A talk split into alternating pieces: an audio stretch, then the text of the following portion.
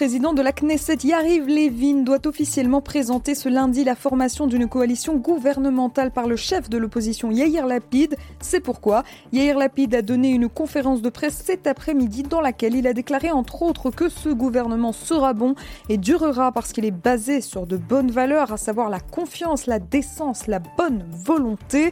Ce gouvernement va être établi parce qu'il est majoritaire.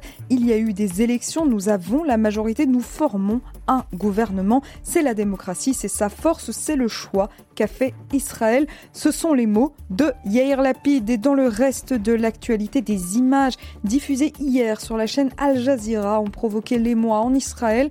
Ces images, elles montrent le soldat israélien Gilad Shalit. Il avait été capturé en 2006 par le Hamas, puis libéré 5 ans plus tard. Sur ces images, on voit le jeune soldat menant des activités quotidiennes telles que s'entraîner, se raser, attacher ses lacets ou encore jouer avec un ballon dans sa cellule.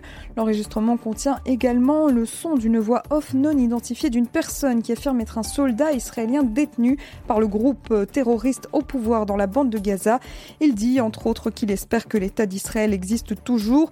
Mais le coordinateur du gouvernement israélien pour les prisonniers et les personnes disparues, Yaron Blum, a qualifié de son côté la diffusion de ces images de manipulation bon marché de la part du Hamas.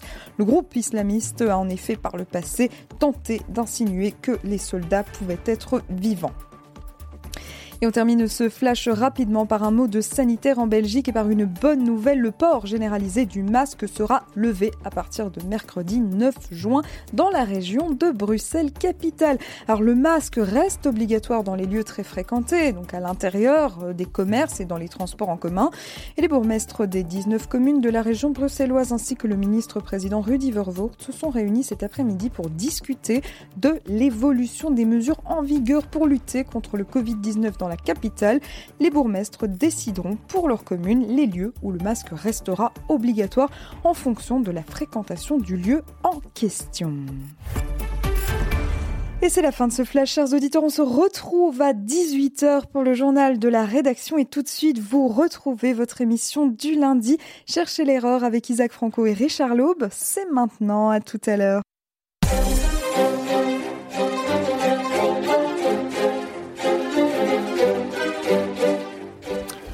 Bonsoir Clément, bonsoir Isaac. Bonsoir Richard, bonsoir Clément, bonsoir tout le monde. Alors Isaac, nous avons 3 dossiers importants pour notre émission et puis à la suite de ces 3 dossiers, on verra s'il nous reste du temps pour traiter d'autres sujets. Mais les 3 dossiers que nous allons aborder sont les suivants. Le premier, le virus, son origine ou bien naturelle ou laborantine, on en discutera dans quelques instants. Les élections, pas plutôt les élections, la formation de ce gouvernement israélien et les tout derniers développements. Vous nous ferez part de vos dernières analyses sur le sujet. Et puis, je mentionnais des élections, mais effectivement, il y a des élections qui se tiendront en Iran le 18 juin, donc dans un peu plus d'une semaine. Et je pense qu'il est important également de faire un point sur ce dossier. Alors, démarrons peut-être tout de suite par ce foutu virus qui nous pourrit la vie depuis plus d'un an. Et je démarrais peut-être par une petite question, Isaac. Supposons que vous vous promeniez à Anvers, sur le Mer, vous savez, la grande rue piétonnière près de la gare centrale, et que vous voyez une girafe déambuler sur le Mer. Bon, passé le premier étonnement, vous vous poseriez la question de savoir d'où vient cette girafe. Et si vous deviez formuler une hypothèse, quelle serait-elle ? Plus que probablement qu'elle s'est échappée du zoo. Parce qu'il y a un zoo juste à côté du maire. Eh bien, Isaac, si vous aviez dit ça, dans l'année qui vient de s'écouler, vous auriez été traité d'affreux complotiste. La girafe n'a pas pu s'échapper du zoo. Elle est forcément venue à pied d'Afrique. Eh bien, on en est un petit peu là dans ce dossier avec le virus, puisque on sait qu'il y a un seul laboratoire P4 en Chine, que ce laboratoire se trouve à Wuhan, que c'est à Wuhan qu'est apparu ce virus, et que la simple idée de formuler cette hypothèse que ce virus aurait peut-être, sans certitude, mais peut-être pu s'échapper du laboratoire, suffisait pour vous faire traiter de complotiste, et pour toute information que vous relèveriez sur ce sujet sur Facebook par exemple, eh bien cette information aurait été bannie. Alors, il s'avère quand même maintenant qu'il y a beaucoup d'informations qui ressortent aujourd'hui qui font que non seulement c'est une hypothèse raisonnable, mais c'est l'hypothèse plus que probable. Alors Isaac, que vous inspire les tout derniers développements de cette affaire aux États-Unis, hein, puisqu'elle défraie la chronique aux États-Unis que les grands scientifiques, Fauci et autres, sont maintenant très embarrassés par les déclarations qu'ils ont faites il y a 7 ou 8 mois. Ben oui, c'était Trump qui disait qu'il était possible, sinon probable, que ce virus était né accidentellement, disait-il, lors de manipulations dans le laboratoire P4 de Wuhan, dans le Hubei, et qu'après, les autorités chinoises aient fait d'aubaine et interdit les déplacements du Hubei et de Wuhan vers le reste de la Chine, mais ont autorisé les ressortissants chinois à aller partout ailleurs dans le monde. Alors, forcément, si c'est Trump qui le disait, que ce virus était chinois, Chinese virus, eh bien forcément, ça devait ressortir au registre du complotisme. Et tout le monde avait naturellement embrayé. C'était pas possible, puisque c'était naturellement la chauve-souris qui avait transmis cette maladie à l'homme. Et puis, dans un enchaînement implacable, ça avait provoqué la pandémie que l'on a connue et qu'on continue de connaître, de laquelle on sort encore péniblement. Alors, j'ai ici sous les yeux, sur mon téléphone, et je le lis pour vous, chers auditeurs, la une de Libération le 30 mars 2020. Libération titrait « Théorie du complot, pourquoi les électeurs du Rassemblement national croient que le coronavirus a été inventé en laboratoire ?» C'était donc en mars de l'année dernière.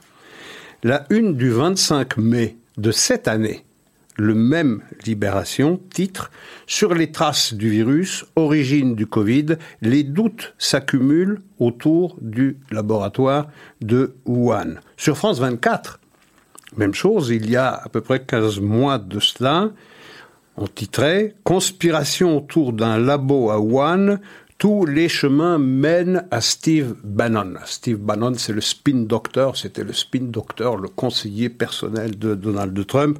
Donc, ça devait relever naturellement d'une conspiration. Eh bien, ces jours derniers, France 24 titrait « Covid-19, l'OMS veut une enquête sur l'hypothèse d'une fuite depuis un laboratoire chinois ».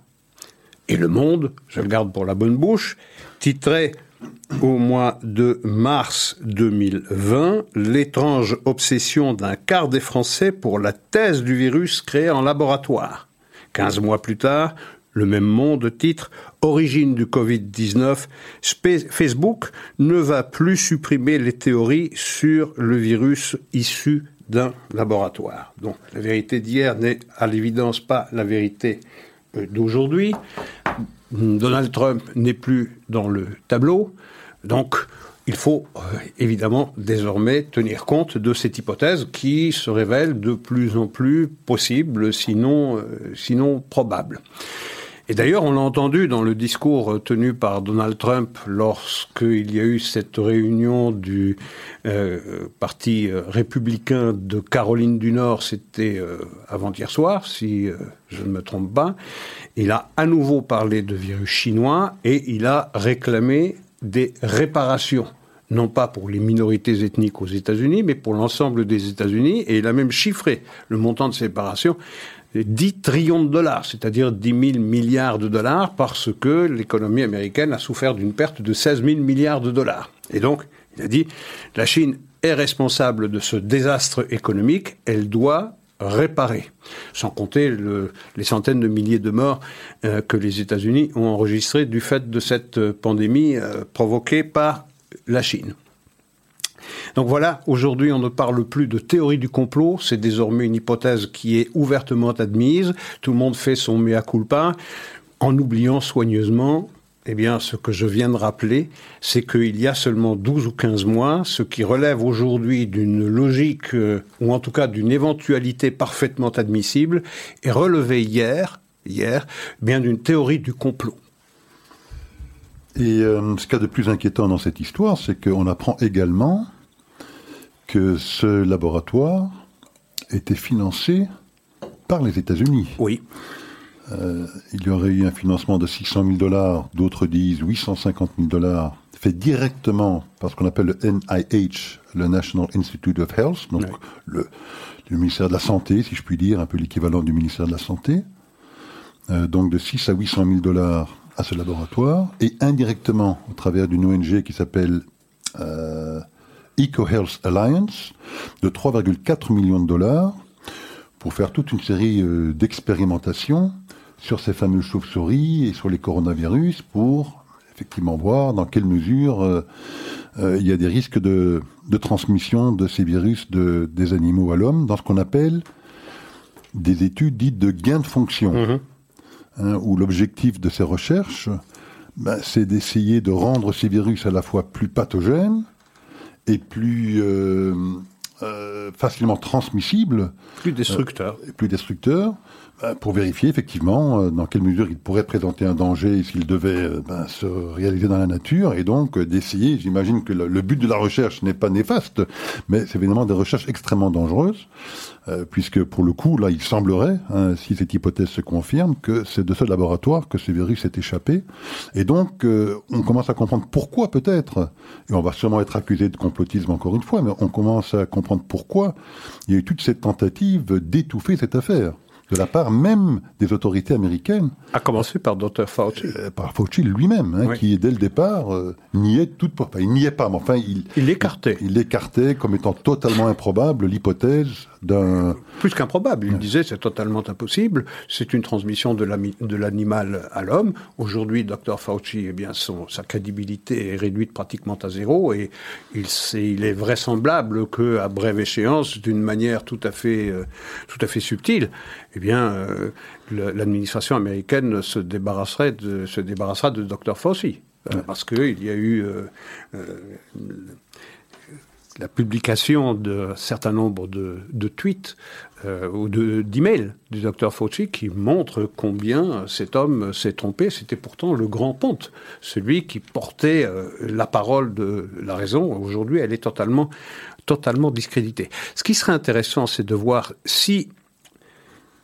Il est prouvé que la Chine est bien responsable de ce qui s'est produit, même si c'est accidentellement, parce que si même c'est accidentellement, il n'en reste pas moins que les autorités chinoises, comme je le répétais à l'instant, ont permis aux ressortissants du pays de sortir de Chine pour aller partout ailleurs dans le monde, tout en leur interdisant de venir dans une autre région de Chine que le Hubei, pour éviter la transmission. Si on arrive à prouver la responsabilité de la Chine, bien... Qu'en sera-t-il de son devoir d'indemniser tous ces pays qui ont été durement touchés?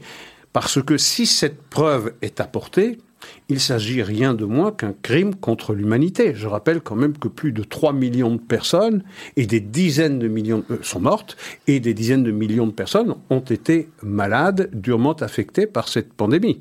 Il faudra voir quelle est la responsabilité de la Chine, et surtout, une fois que celle-ci, et si celle-ci est établie, eh bien, quel regard porteront désormais, pas seulement les populations, mais également les gouvernements à l'égard de la République populaire de Chine?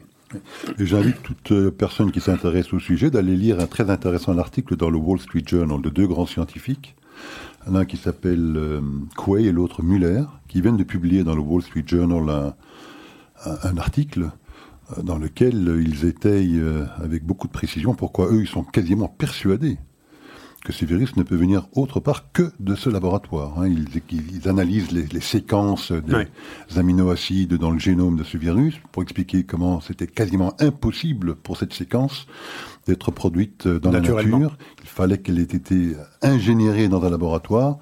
Enfin, ils n'apportent pas la certitude absolue, mais ils disent que les probabilités sont quasiment nulles que ce virus ait pu trouver son origine dans la nature. Trouver la responsabilité de la Chine, la prouver, et ensuite... mettre en évidence la responsabilité de l'OMS, de l'Organisation mondiale de la santé, qui a agi comme un organe de propagande de la République populaire de Chine pendant de très longs mois, et qui continue de l'être d'ailleurs. Il faudra également mettre ça en évidence. Parce qu'on sait d'ailleurs qu'ils ont envoyé une délégation au mois de mars pour faire soi-disant une enquête sur l'origine de ce virus. Une enquête très sérieusement encadrée, où on n'a rien pu enquêter, puisque les éléments ont été occultés. Et où le seul représentant américain dans cette délégation était un professeur Daszak, qui était le président de cette association, de cette ONG dont je parlais tout à l'heure, EcoHealth Alliance, celle qui avait financé le laboratoire de Wuhan. Et c'est ce monsieur-là qui a été utilisé, si je puis dire, ou le seul représentant américain... Qui a été envoyé dans cette délégation. Pour bien évidemment essayer de confirmer le fait que ça ne pouvait avoir qu'une origine naturelle, puisqu'il avait un conflit d'intérêt évident dans cette histoire. C'est un scandale énorme. C'est véritablement un scandale énorme. On parle de millions de morts, on parle de dizaines de millions de blessés, on parle d'économies qui ont été littéralement paralysées pendant plus d'un an et dont elles remettront des années à se remettre complètement. Je le répète, si preuve est apportée de la responsabilité de la Chine et de la volonté de dissimuler ça au reste de la communauté internationale, tout en sachant parfaitement que ça s'est passé chez eux et qu'ils ont continué d'autoriser leurs ressortissants à sortir du pays, il s'agit rien de moins d'un crime contre l'humanité.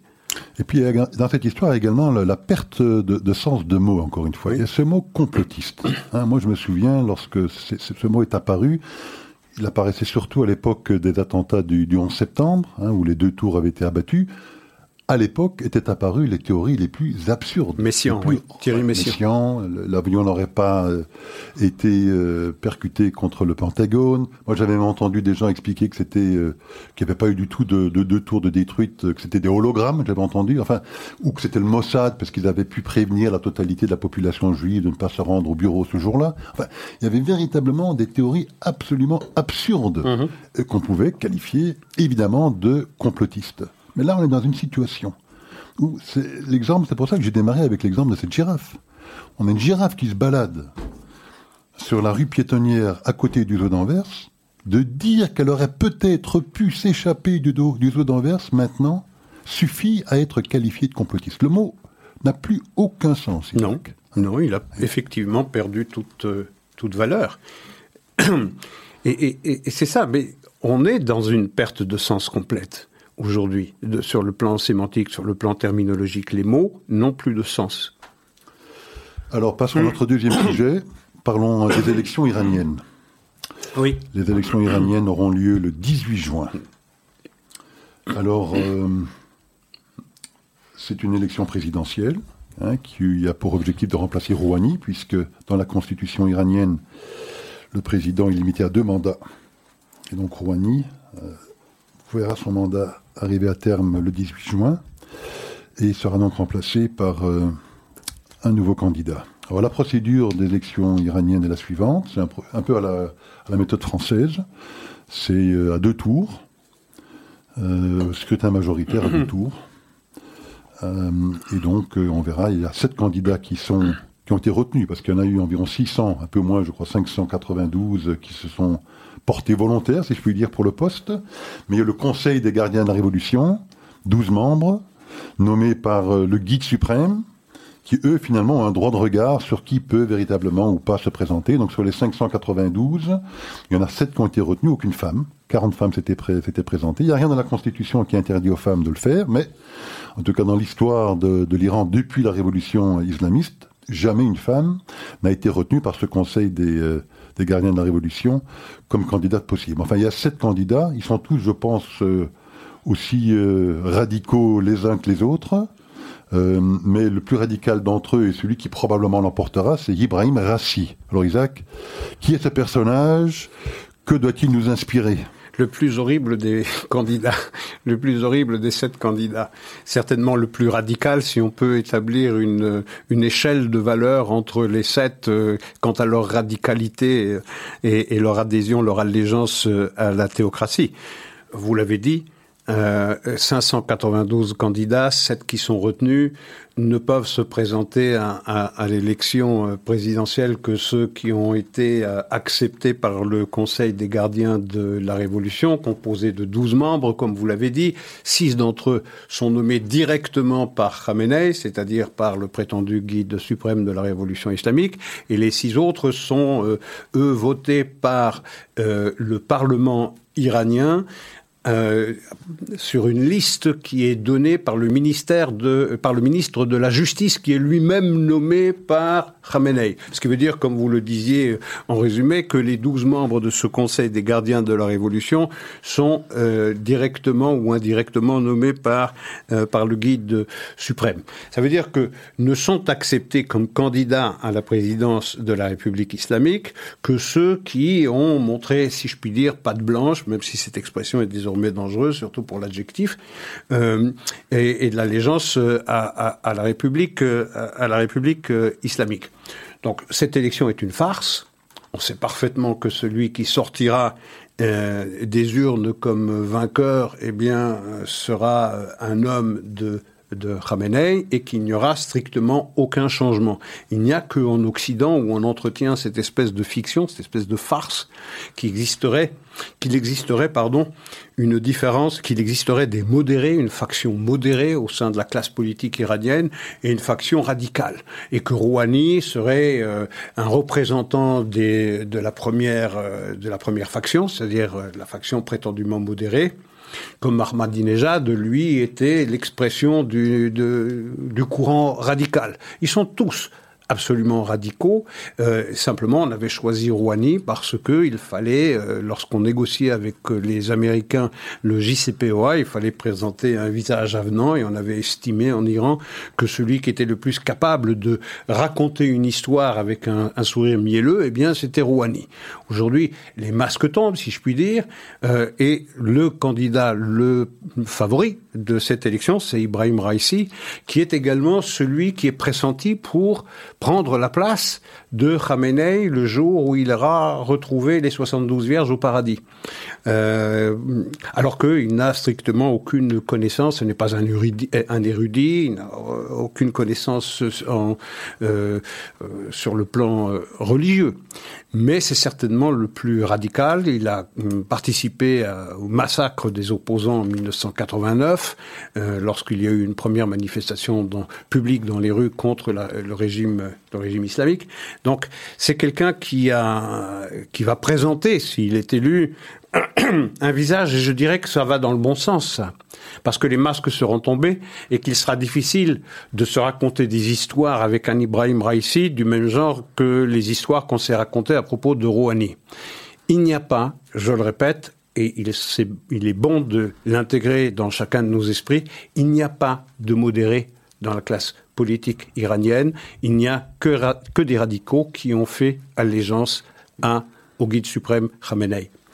Oui, Ebrahim Raisi, il faut le rappeler, est l'ancien responsable ou dirigeant de l'autorité judiciaire iranienne, qui a envoyé à l'échafaud, je pense, des centaines de malheureux en Iran. Donc c'est vraiment un exécuteur... des basses œuvres. De basses œuvres, exactement, avec effectivement, comme vous l'indiquiez, un niveau d'éducation très bas. Hein, je pense qu'il a à peine terminé l'école, et il a réussi à grimper les échelons grâce à... Hein, c'est un petit peu comme un Staline ou un Beria en Russie. Oui, c'est un boucher. Voilà, exactement. Et donc voilà le personnage qui est plus que probablement destiné à l'emporter le 18 juin en Iran. Alors, oui, ce qui serait intéressant, c'est de savoir, de toutes les façons, quel que soit l'élu, il sera issu de la seule classe radicale. Mais si c'est Ebrahim Raisi, ce sera intéressant, parce qu'il est même mis sur la liste des personnages de la CIA, c'est-à-dire un personnage qui est suivi pour son radicalisme et pour sa contribution au terrorisme international. Il faudra voir quelle sera l'attitude de l'administration Biden par rapport aux discussions que les États-Unis ont engagées de façon indirecte pour l'instant avec l'Iran pour la réintégration des États-Unis dans le JCPOA. Est-ce que ça changera quelque chose, ou on va commencer à trouver des qualités à Ebrahim Raisi qui le rendrait fréquentable? Oui, c'était justement la question que j'allais vous poser sur la conséquence que pourrait avoir son élection sur les négociations qui sont toujours en cours. D'après ce que je comprends, elles devraient reprendre le 10 juin. Oui. Aboutiront-elles avant le 18 juin ? Peut-être, mais ça paraît quand même assez peu probable, vu en tout cas les rumeurs qui sortent de ces négociations, qui semblent quand même être plus difficiles que ce qu'on avait anticipé peut-être les Américains ou les observateurs. Mais effectivement, j'allais vous poser cette question de savoir, est-ce que ça aura, vous pensez, un impact sur la volonté ou pas des Américains de rentrer dans cet accord nucléaire, sachant que quand même, et puis je vous cède la parole, depuis quelques jours, il y a quand même des tensions vives qui existent entre les Américains et les Iraniens. On sait que les milices irakiennes pro-iraniennes continuent d'attaquer les soldats américains qui se trouvent en Irak. On sait qu'il y a une petite frégate de bateaux militaires iraniens qui se dirigent vers le Venezuela, qui est véritablement l'ennemi absolu des États-Unis dans l'hémisphère sud des Amériques. On sait qu'il y a pas mal d'usines en Iran qui subissent en tout cas des dommages sérieux avec des incendies, des explosions en tout genre. Enfin, on sent que la tension est quand même très forte dans la région, que les Américains en sont quelque part quand même partie prenante, avec Raisi qui apparaîtra au pouvoir.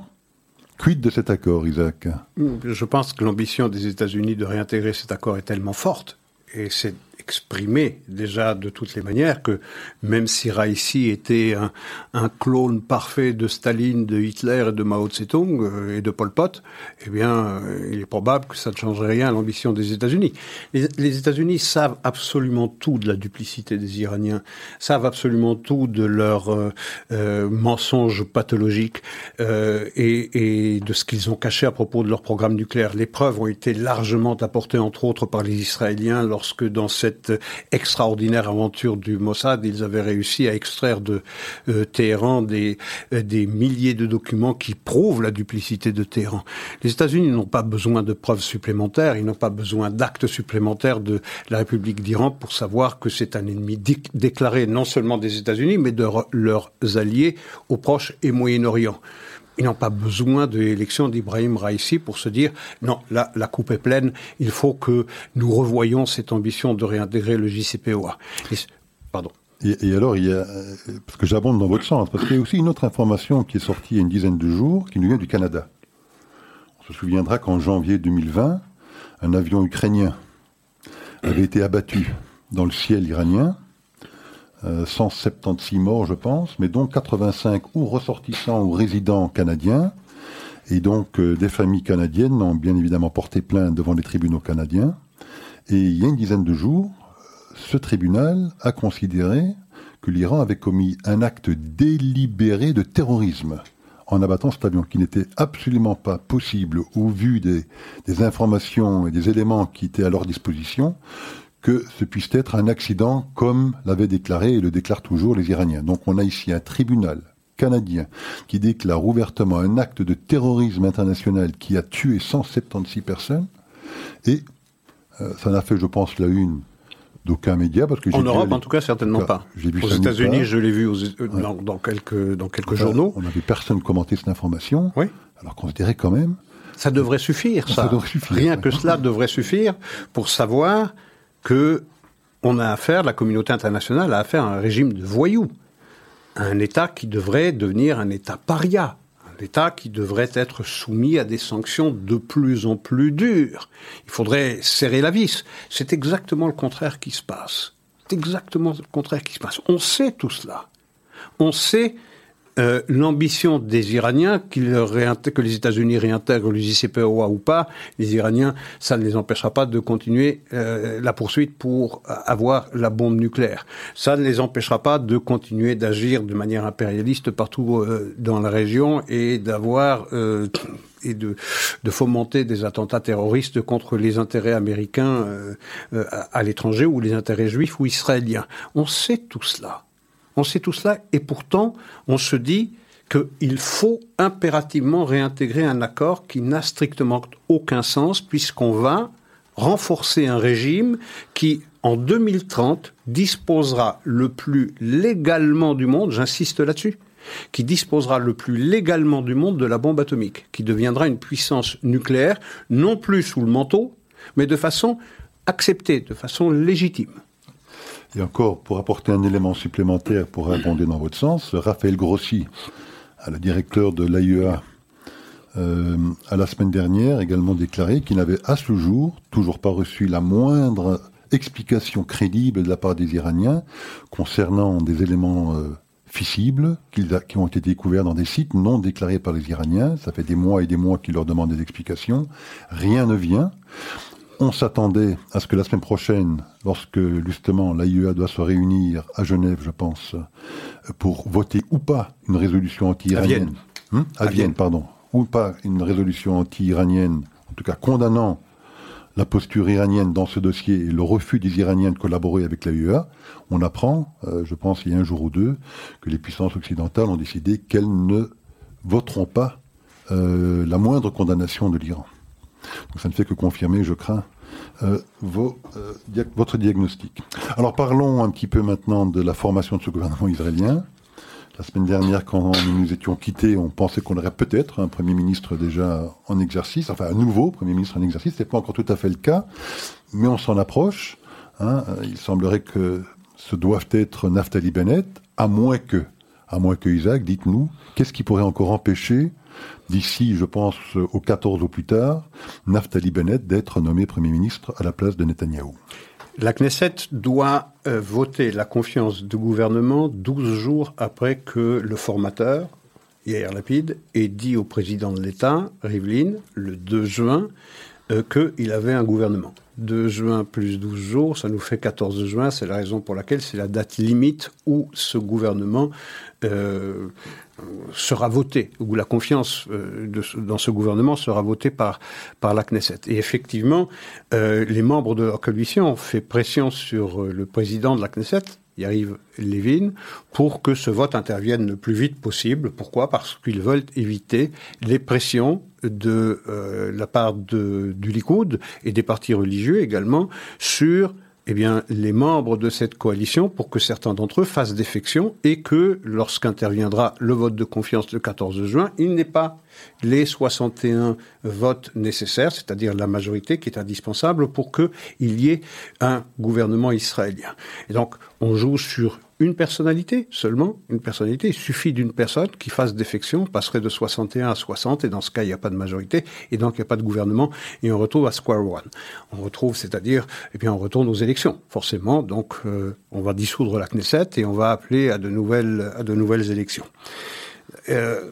Raison pour laquelle aussi, d'ailleurs, on a interdit, la police a interdit la tenue d'une manifestation pour Jérusalem, cortège des drapeaux qui traditionnellement se passe au moment de la célébration de la fête d'indépendance qui devait se tenir en mai dernier, mais compte tenu de ce qui s'est passé à partir du 10 mai dernier, vous vous rappelez l'agression du Hamas, ça a été reporté, ça devait se tenir jeudi, passer par la porte de Damas, la police a fini par interdire cette manifestation parce que le Hamas également avait menacé Israël de ses foudres si cette manifestation se tenait.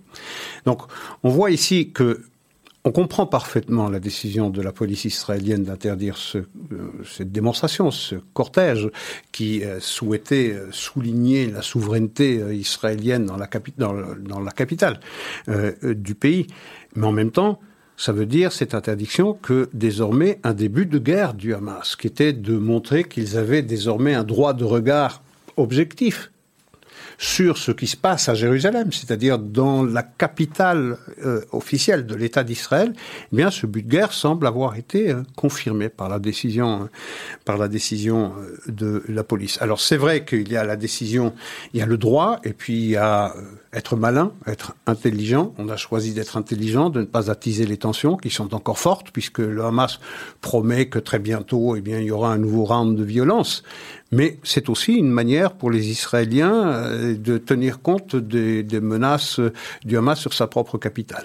Donc ça, c'est un élément dangereux, d'autant que l'on sait que dans cette coalition, si elle a bien les 61 votes pour avoir la majorité, il y a 4 membres de Ra'am, c'est-à-dire le parti de Mansour Abbas, qui est le représentant des frères musulmans en Israël. Il suffit de jeter un coup d'œil sur la charte de Ra'am, c'est l'offshat, c'est le représentant des frères musulmans. Donc, c'est-à-dire, c'est un parti antisioniste. Alors, il a fait bonne figure, il a montré un beau visage pendant toute cette dernière semaine, en assurant que la seule chose qui intéressait Ra'am et Mansour Abbas, c'était l'amélioration des conditions de vie de la communauté israélienne de confession musulmane. Mais il faut savoir une chose, c'est que ce gouvernement n'existera que tout le temps que Ra'am acceptera qu'il continue d'exister.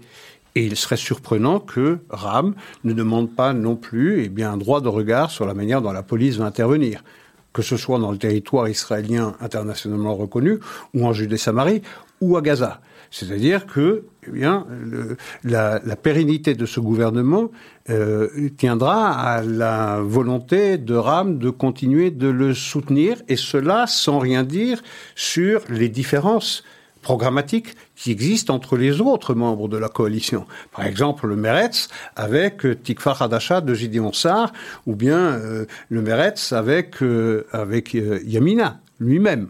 Il y a des différences fondamentales sur la construction dans les implantations entre Meretz, par exemple, et Yamina, qui est un pro-implantation encore plus radical que le Premier ministre en exercice, Benjamin Netanyahu.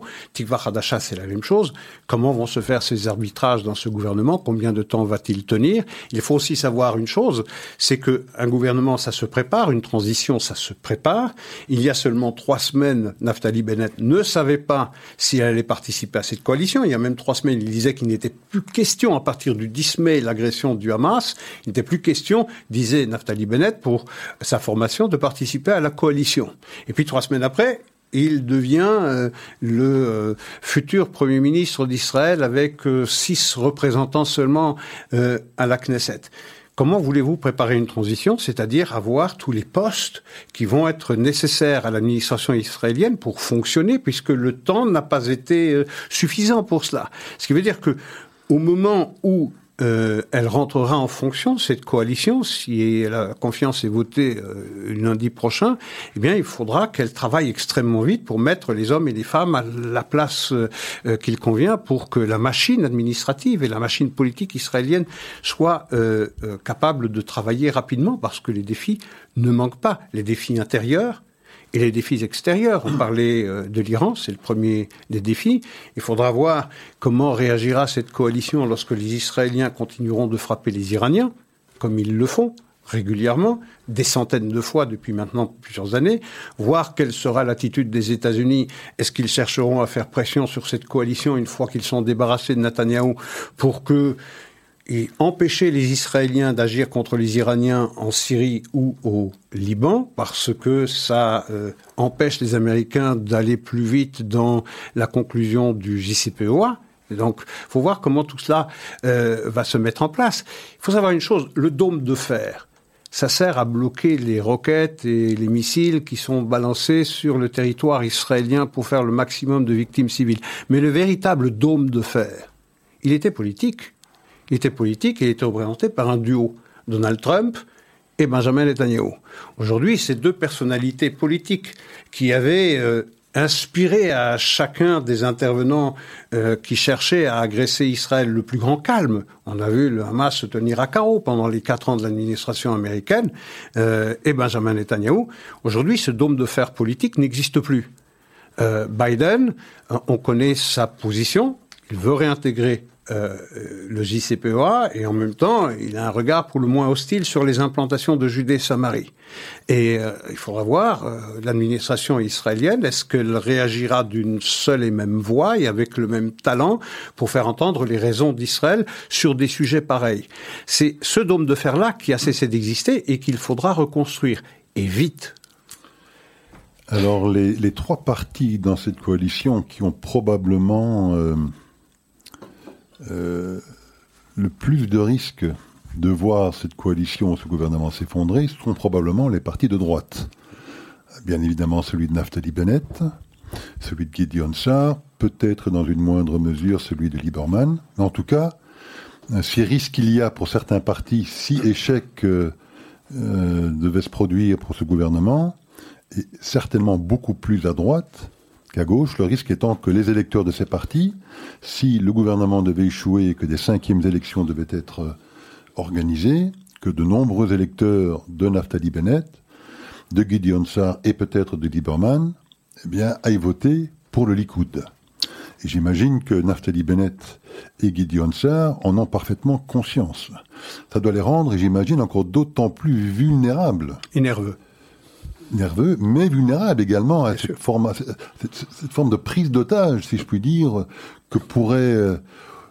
ou cette forme de chantage que pourrait exercer un parti comme le parti Ra'am ou les partis de gauche, en ayant effectivement des revendications très fortes que Bennett ou les autres auraient peur de refuser, au risque effectivement de voir la coalition s'effondrer et leur parti, dans les prochaines élections, également disparaître. Tout à fait. Il faut savoir que Yamina, il y a seulement 2 élections, n'avait pas franchi le seuil électoral.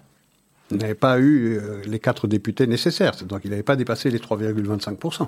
Il est certain que si ce gouvernement échoue, à plus ou moins brève échéance, il est certain que les leaders de droite qui ont accepté de rejoindre cette coalition seront discrédités sur un plan politique, parce que les électeurs qui se sentent trahis de voir les leaders faire exactement le contraire de ce qu'ils avaient promis de faire, eh bien peuvent retourner dans les rangs du Likoud. Mais tout cela dit, il faut rappeler la responsabilité de Benjamin Netanyahou dans cette affaire-là.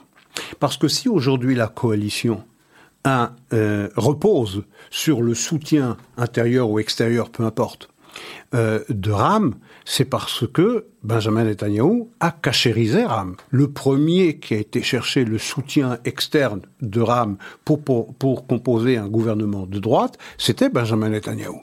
Donc sa responsabilité, elle est gravement engagée. C'est plus qu'une erreur politique, c'est une faute grave sur le plan politique. C'est lui qui a rendu cela possible. Et le discours qu'il a tenu, un discours très musclé, je dirais. Ouais. Je pense hier dimanche, pour dénoncer effectivement la formation de ce gouvernement, mais il a eu également des mots très durs dans ce discours. Je pense qu'il a parlé de fraude électorale, il a parlé de trahison, il a parlé du deep state, un petit peu à la mode de Donald Trump aux États-Unis. Donc un discours extrêmement musclé, qui incontestablement... avive les tensions. Les tensions sont déjà très exacerbées dans le pays, à tel point que certains parlementaires, qui sont effectivement ceux ciblés par le Likoud pour essayer en dernière minute de les convaincre de ne pas participer à ce gouvernement dit du changement, sont maintenant sous protection policière très rapprochée. Il y a aussi, peut-être de la part de Netanyahou, aussi quand même une responsabilité dans le climat qui existe maintenant au sein d'Israël aujourd'hui, dans cette campagne politique. Même s'il n'y a pas participé de façon directe, il y a une responsabilité. C'est évident. Le climat qu'on respire aujourd'hui en Israël est absolument détestable. Détestable. Et il faut que tout le monde en ait conscience dans le pays. On n'est pas loin de violences physiques. Donc, il faudrait que tout le monde garde la tête froide. Le jeu politique fait qu'une nouvelle coalition se met en place, elle va être votée à partir du moment où elle est confirmée, la confiance est confirmée, mais il faut que les choses suivent leur cours et que Israël retrouve le calme. C'est indispensable. Ce gouvernement, si la confiance est votée, sera parfaitement légitime. Il devra pouvoir travailler sans la menace du Luberlu qui s'en prenne à l'un ou l'autre des députés qui auraient trahi leurs promesses. Il y a un climat pré-insurrectionnel en Israël extrêmement dangereux. Et c'est la raison pour laquelle jusqu'au 14 juin prochain, Israël va traverser des journées extrêmement dangereuses. Alors, il y a une autre élection qui a eu lieu en Israël, oui. Celle pour le nouveau président, qui remplacera Rivlin, je pense que c'est en juillet. Le 9. Le 9 juillet. Oui. Et donc, c'est Isaac Herzog, je crois l'ancien responsable du Parti socialiste. Oui. Israélien, à l'époque où le Parti socialiste israélien avait encore belle allure, si je puis dire. En tout cas, 24 sièges. Bien plus belle allure qu'aujourd'hui, en tout cas. Enfin, Isaac, que dire de ce personnage ? Est-ce une bonne nouvelle pour Israël ? Assurément une belle nouvelle. Une bonne nouvelle, c'est une belle personne. C'est vraiment une personne d'une très grande noblesse d'âme, quelqu'un qui est capable d'unir le pays et d'avoir un regard aussi apaisée et aussi utile à l'État d'Israël que l'a été Reuven Rivlin. Donc c'est vraiment une belle personne qui assurera la continuité de la fonction avec beaucoup de noblesse et beaucoup de dignité. Et sa concurrente, d'ailleurs, était aussi valable que lui. Lui, il a été voté assez largement. Je crois que c'est les 75% des voix qui se sont portées sur lui. Mais c'est assurément une belle continuité pour un homme qui a fait ses preuves, qui a une expérience politique, qui a une connaissance du paysage politique israélien très très affirmé, puisqu'il a été effectivement le patron de Avoda lorsque il était à son acmé, puisque sous sa direction, eh bien Avoda avait fait 24 sièges aux élections. On lui avait même reproché sa fadeur et sa mollesse, mais on se rend compte aujourd'hui que, eh bien, c'est sous sa direction que le parti travailliste avait atteint la dernière fois un score décent. Et c'est certainement une personne. Et puis il a été patron de l'agence juive, c'est-à-dire qu'il a une connaissance approfondie des rapports entre Israël et les communautés juives à l'étranger, singulièrement la communauté juive américaine, dont on sait qu'elle porte sur Israël un regard difficile. Et donc il faudra un homme qui soit capable d'apaiser les tensions, de cicatriser les plaies qui se sont ouvertes à l'intérieur d'Israël et également entre Israël et les communautés juives à l'étranger. Et pour cela, la personne qui remplissait le mieux la fonction, c'était assurément Isaac Herzog. C'est une belle nomination, une belle personne. Alors Isaac, il nous reste une grosse dizaine de minutes et je suggère qu'on les utilise pour mentionner ou traiter quelques sujets intéressants. Le premier, peut-être aux États-Unis, concerne une histoire de pipeline. Oui. Parce que je pense qu'il y a des implications géopolitiques assez intéressantes. On se souviendra que l'un des premiers actes, si pas le premier d'ailleurs, le premier jour de Joe Biden, ça avait été d'annuler le Keystone Pipeline, donc ce pipeline qui amenait du gaz, ou qui devait amener du gaz. De l'Alberta jusqu'au golfe du Mexique. Du Canada, exactement. Il l'a annulé pour des raisons environnementales. C'était trop polluant.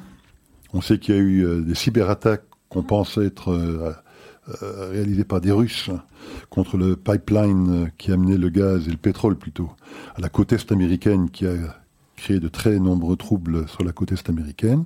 Mais surtout, on a appris il y a une semaine, il y a quelques jours, que Joe Biden avait décidé de lever les sanctions sur Nord Stream 2, ce fameux pipeline qui amènera, lui, pour le coup, du gaz de Russie directement. Voilà, directement en Allemagne, sans passer, j'allais dire par la case départ, non, sans passer par l'Ukraine. Qui prenait une ponction, qui avait des revenus. Qui prenait une ponction et qui donc avait évidemment un rôle indispensable dans l'acheminement de ce gaz soviétique, ou russe plutôt, vers l'Allemagne. Eh bien, les Américains qui ne voyaient pas d'un très bon œil la construction de ce pipeline, non seulement pour des raisons peut-être environnementales, mais aussi géopolitiques plutôt, eh bien, Joe Biden a décidé, lui, de lever les sanctions pour qu'on puisse terminer ce pipeline dans les plus brefs délais. Donc, on annule un pipeline aux États-Unis et on permet la construction d'un autre pipeline entre la Russie et l'Allemagne. C'est-à-dire qu'on empêche les Américains d'être indépendants et des souverains sur le plan énergétique, et on s'assure que l'Allemagne devient plus dépendante encore des Russes. Donc, cherchons l'erreur, Isaac. Voilà, cherchons l'erreur, c'est exactement ce que j'allais dire. Alors, cherchons une deuxième erreur, peut-être avec Facebook, qui a annoncé dans sa grande bonté que Donald Trump, puisqu'il avait été suspendu, mais à durée indéterminée, oui. Donc il n'avait pas mis un délai sur cette sanction, vient de décider, c'est Nick Clegg, je pense, son porte-parole, l'ancien vice-premier ministre anglais, qui maintenant... travaille comme porteur de valise de Zuckerberg, qui a annoncé qu'il avait maintenant écopé de 2 ans, Isaac. Oui, mais pas sûr, minimum 2 ans, parce que dans 2 ans, on réfléchira à la question de savoir si Donald Trump a cessé d'être un danger pour la sécurité publique aux États-Unis. Je rappelle que pendant qu'on a interdit Donald Trump d'accès aux plateformes comme Facebook ou comme Twitter, eh bien que tous les ennemis des États-Unis et des démocraties, eh bien, toutes ces personnes ont, elles, un libre accès ces plateformes. On pense par exemple à Rouhani, à Khamenei, aux Libanais, au Hezbollah, pardon. Erdogan aussi. Erdogan aussi, ils ont tous accès, libre service sur Facebook et sur Twitter. Lorsque Khamenei éructe ses slogans antisémites et ses promesses d'éradication du projet sioniste, de l'entité sioniste, eh bien ça, on peut le retrouver sur Facebook ou sur Twitter, il n'y a pas de problème. Mais Donald Trump, lui, serait une menace très sérieuse pour la sécurité publique des États-Unis, au point qu'il est encore en prison médiatique pendant 2 ans minimum, et puis on réétudiera son cas. Tout à fait. Alors, passons de Facebook à Google. Oui, voilà. Passons de Facebook à Google, puisque un dénommé Bob Kamahou, oui, qui a été nommé, je pense, responsable du programme de diversité, donc s'assurer qu'au sein de Google, toutes les minorités aient des chances équivalentes dans leur progression de carrière et dans les politiques de recrutement, bien évidemment. Eh bien, Bob Kamahou vient d'être muté. Il n'a pas été viré, il vient d'être muté dans un autre poste chez Google, parce qu'on a découvert quoi, Isaac, à son sujet ? Eh bien, on a découvert, et c'est assez curieux que ça se passe chez Google, où on devrait cibler toute personne qui rentre dans l'organisation, qu'il n'y a pas si longtemps que ça, il y a quelques années seulement, eh bien, il y avait été de quelques publications sur la toile où il écrivait, rien moins que la chose suivante, « Les Juifs ont une soif insatiable de guerre, et qu'ils sont des individus totalement dénués de compassion ». Eh bien, cette personnalité n'a pas été virée, elle est simplement mutée. Après, des excuses de circonstances de Google pour les personnes qui auraient pu être froissées par les propos tenus par ce Kamahou Bob. Ce qui montre une chose, c'est que si toutes les manifestations de racisme, de discrimination à l'égard de minorités sont inacceptables au regard de la woke et de la cancel culture, eh bien, l'expression antisémite, elle, ne subit strictement aucune sanction. Et il y a plusieurs manifestations qui prouvent cela. Vous savez, il y a Mélenchon qui a été, de sa dernière sortie, l'histrion de l'extrême-gauche française, lorsqu'il a déclaré qu'il y avait un complot de l'État, juste avant chaque élection, il y a un attentat pour attiser la haine contre les musulmans en France. Ça suscite des réactions indignées, avec raison, naturellement, parce que cette personne a décidément perdu le nord. Et pas d'aujourd'hui, mais on est extraordinairement silencieux lorsque Joe Biden déclare à propos de Rachida Tlaib que c'est une combattante pour laquelle il a le plus grand respect, alors que Rachida Tlaib est certainement la voix la plus antisémite par rapport, la voix la plus antisémite du squad, c'est-à-dire...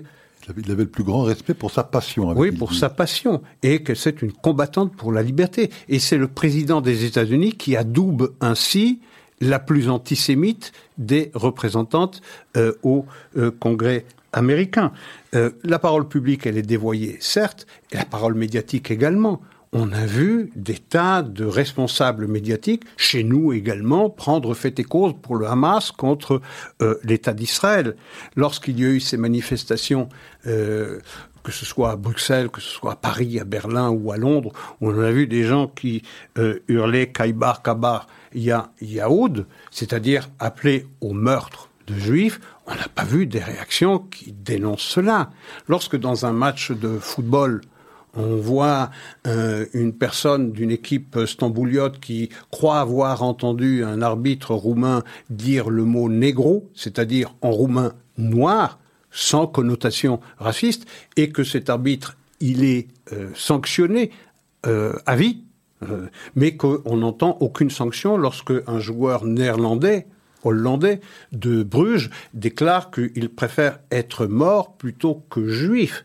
Là, il n'y a pas de sanction. Donc on voit une lutte contre l'antiracisme qui est décidément à géométrie variable. Dernière manifestation, c'est le New York Times, dans cette confusion des sens, qui dans une la semaine dernière, met la photo de 67 enfants palestiniens qui auraient été tués lors du dernier round de violence suite aux provocations du Hamas.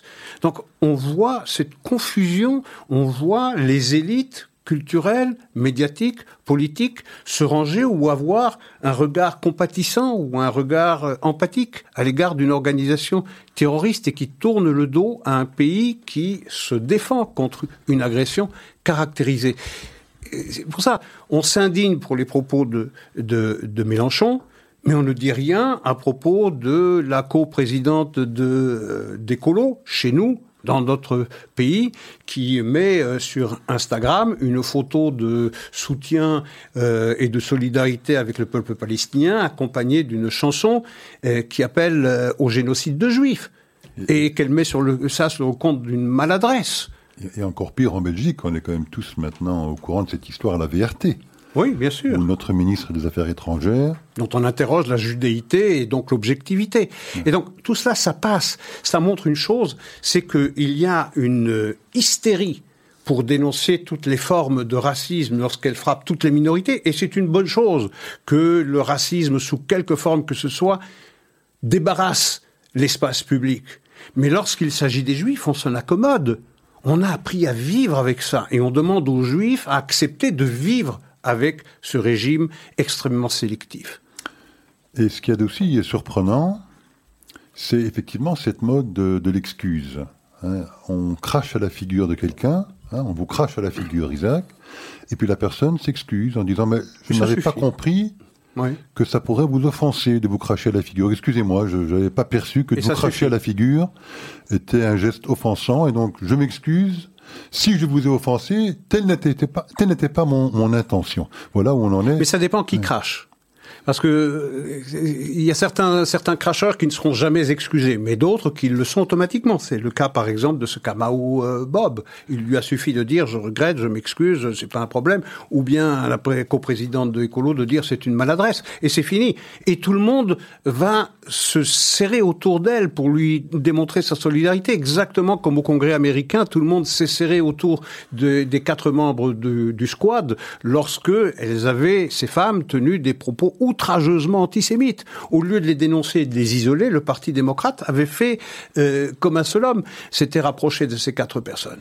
Nous avons dit à plusieurs reprises, je crois, dans cette émission, Isaac, que la période probablement anormale, oui, s'achève. C'est la période d'après-guerre, 45 peut-être jusqu'à l'an 2000, où effectivement l'énormité de la Shoah était telle que ça a étouffé toute pensée, en tout cas exprimée antisémite, mais on s'en rend bien compte maintenant qu'on revient probablement à la normale. Pas parce que la Shoah est passée, mais parce que la Shoah pèse toujours d'un poids tel que pour s'en débarrasser ou pour alléger le poids de la culpabilité, il faut absolument nazifier la victime et en faire un bourreau.